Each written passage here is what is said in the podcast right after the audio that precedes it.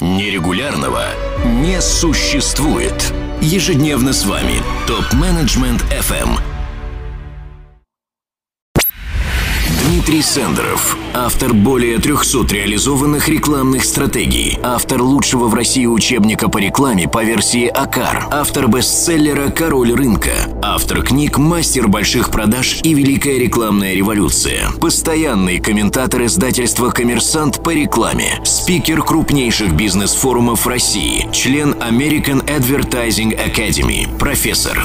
Вот такой у меня еще вопрос, он более конкретный, но про тоже про медиапланирование. Если у руководителя стоит э, выбор следующий, заказать рекламу на каком-то э, массовом канале рекламу, ну, допустим, там, не знаю, на телевизоре, на радио, но при этом на этот бюджет он охватит, допустим, 10% а, аудитории, даже, может быть, по разу, да, каждого по разу. И, допустим, второй вариант это взять там СМИ поменьше, может, какого-то блогера там или еще что-то, там журнал, может, какой-то. И там, допустим, э, в шести номерах отрекламироваться на тот же самый бюджет. Ну, просто там аудитория меньше, да, может быть, суммарно это будет тот же самый бюджет. Ну и третье, ту же самую сумму, там, нехорошее не слово, но типа размазать в омни каналы и везде по чуть-чуть показать. Наверное, uh-huh. это под разные задачи, все эти три разных сценария, но вот мне хотелось важно узнать экспертную точку зрения. Какие здесь рекомендации, в какую сторону, когда применять и куда смотреть?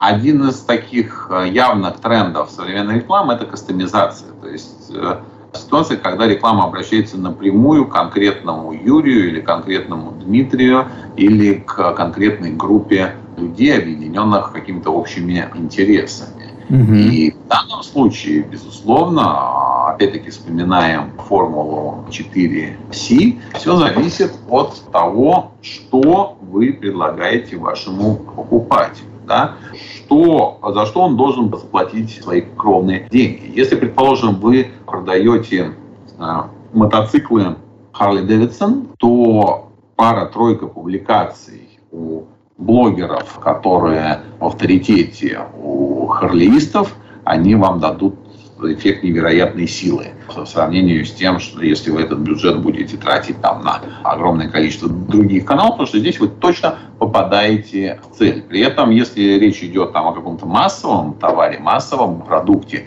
то, безусловно, здесь уже подход будет другим. Вам нужно набирать охваты, mm-hmm. вам нужно строить э, охватную, эффективную рекламную кампанию. Именно это позволит вам быть заметным э, на рынке другой стороны, и тоже я очень так, ясно это вижу, что очень многие компании, даже крупнейшие компании, такие как Procter Gamble, идут по пути создания нишевых продуктов.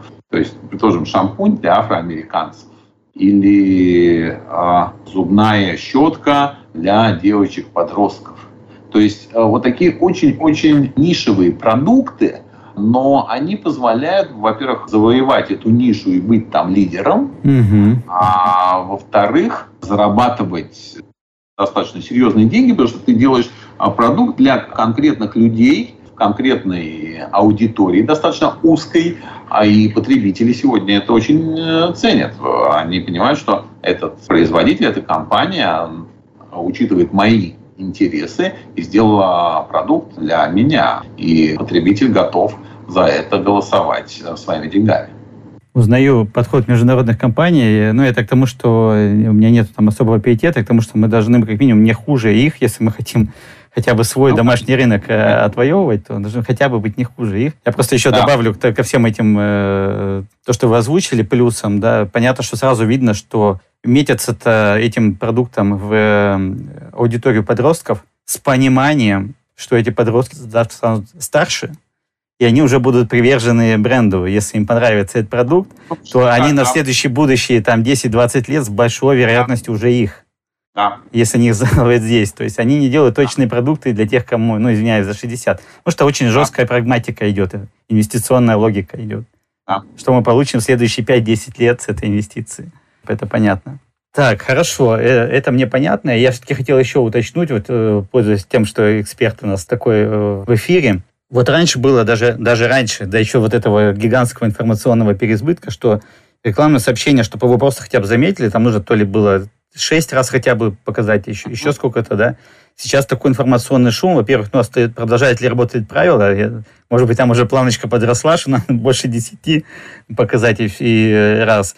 И это я все к тому же вопросу, что если рекламодатель думает, так, мне нужны охваты, да, вот у меня новый продукт, а давайте-ка я его на телеке покажу, но денег у меня там миллион, вот я покажу на такую аудиторию, денег этих хватает там на 10% регионального рынка, показал всем по разу, это слив бюджет или нет, ну, с учетом того, что там даже шести, там, можно было придумать что-то интереснее, чтобы теоретически хотя бы показаться больше десяти раз одному и тому же покупателю, хотя бы теоретически. Или это я сейчас говорю что-то очень непрофессиональное такое? А, Юрий, а, нет, вы все правильно говорите. А, как я уже сказал, контакт контакту рознь. А если у вас интересный креатив, если у вас интересные решения, mm-hmm. то количество этих контактов, оно будет меньше. гораздо меньше, чем а мы будем рассматривать случаи, когда у вас ну, достаточно стандартное решение. Но при этом нужно понимать, что существуют тоже определенные требования к а, современному креативу.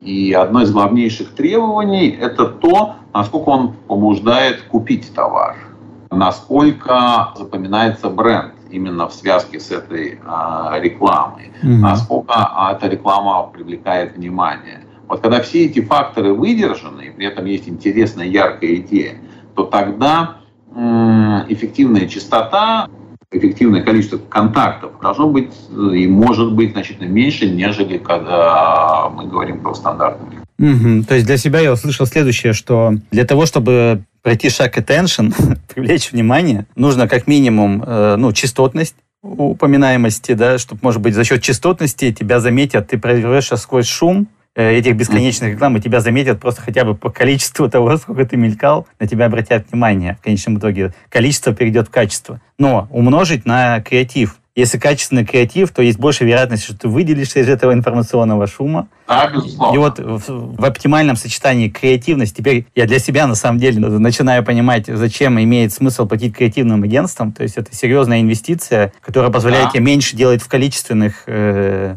да, ходах, да, больше быть замеченным да, и больше быть узнаваемым. И потому что так иначе, вот зачем эти креативщики, чем они там занимаются, непонятно. Но это все от непрофессионализма, понятное дело, от поверхностного э, погружения в тему. Так, э, и у меня остается вопрос про, про бюджеты, которые, понятное дело, за последние пять лет серьезно э, ушли в digital, и вот эта маленькая штучка под названием э, смартфоны мобильные, вытащила рекламу со всех бюджетов, откуда могла, с печати, журналов, с радио, там, даже с десктопа, с телевизора, отсюда на вот эта маленькая штучка съела рекламные бюджеты. Но я так понимаю и подозреваю, что вместе с этим таким, вот давайте в digital, все деньги уходят в digital, а там, где большие деньги, то там есть и в том числе и мошенничество. Ну, мошенники ходят там, где деньги. И есть э, разного рода риски возникают с этим, о которых мы склонны не думать, потому что мы не профессионалы, не знаем. Расскажите, пожалуйста, какие, какого рода риски вообще, хотя бы там, с точки зрения даже их перечня, какие они бывают в digital е? Что там тоже не все так просто, я так понимаю. Да, безусловно, этих рисков достаточно много. Это и избыточная частота, да, когда вашей рекламы показывается гораздо больше, нежели это нужно для решения тех задач, э, которые стоят. Угу. А, это баннерная слепота, а когда ваш баннер, опять-таки, является одним из множества, и люди попросту на него не обращают а, внимания это то, как вы подошли к созданию роликов, потому что для Digital существуют свои а, четкие критерии по созданию роликов, и есть очень четкие, понятные рекомендации, требования, каким должен быть оптимальный ролик для Digital. Дальше это фрод, то есть а, разные виды мошенничества, а их огромное количество, и мошенничество с трафиком, и мошенничество с сегментацией аудитории, с таргетингом, количеством э, показов. На сегодняшний день, безусловно, есть система, когда вы можете установить свои счетчики, и которые позволят вам уровень этого риска ну, сильно уменьшить. А вместе с этим есть еще такой э, момент, как бренд safety, то есть ситуация, когда ваша реклама выходит на тех порталах или по соседству с той рекламой а, или с теми контентом, фильмами, а, с тем контентом, да, с которым вы бы не хотели с, а, соседствовать. Да, и это а, знаменитая история, когда Unilever снял а, огромные бюджеты с YouTube, попросту потому, что YouTube не мог гарантировать бренд safety. И только после того, как когда они согласились и поняли, что это ну, принципиально важный момент, э, потенциально важный аспект, только после этого они а, вернули свои бюджеты. То же самое ситуация, когда ряд площадок не хотели представлять рекламодателям возможность устанавливать свои независимые счетчики, независимые системы измерений. Они говорят, как так? Ты что, нам не веришь? Ты что, мне не веришь? Я же Google. Я хочу, я хочу тебя попроверить, да? А это полное право любого клиента, любого заказчика. А, то есть э, количество разных ловушек, оно достаточно велико, и оно будет расти. Это тоже ситуация с э, ботами, ситуация с фишинговыми сайтами. У меня есть один коллега, который работает в digital компании, uh-huh. и он прямо говорит, вот у нас существует огромная ферма ботов, 25 тысяч очень качественных ботов. И когда он мне показал, а как выглядят эти боты в Фейсбуке или там а, в Инстаграме, я человек, который понимает что-то в рекламе, я не смог их отличить от реальных людей.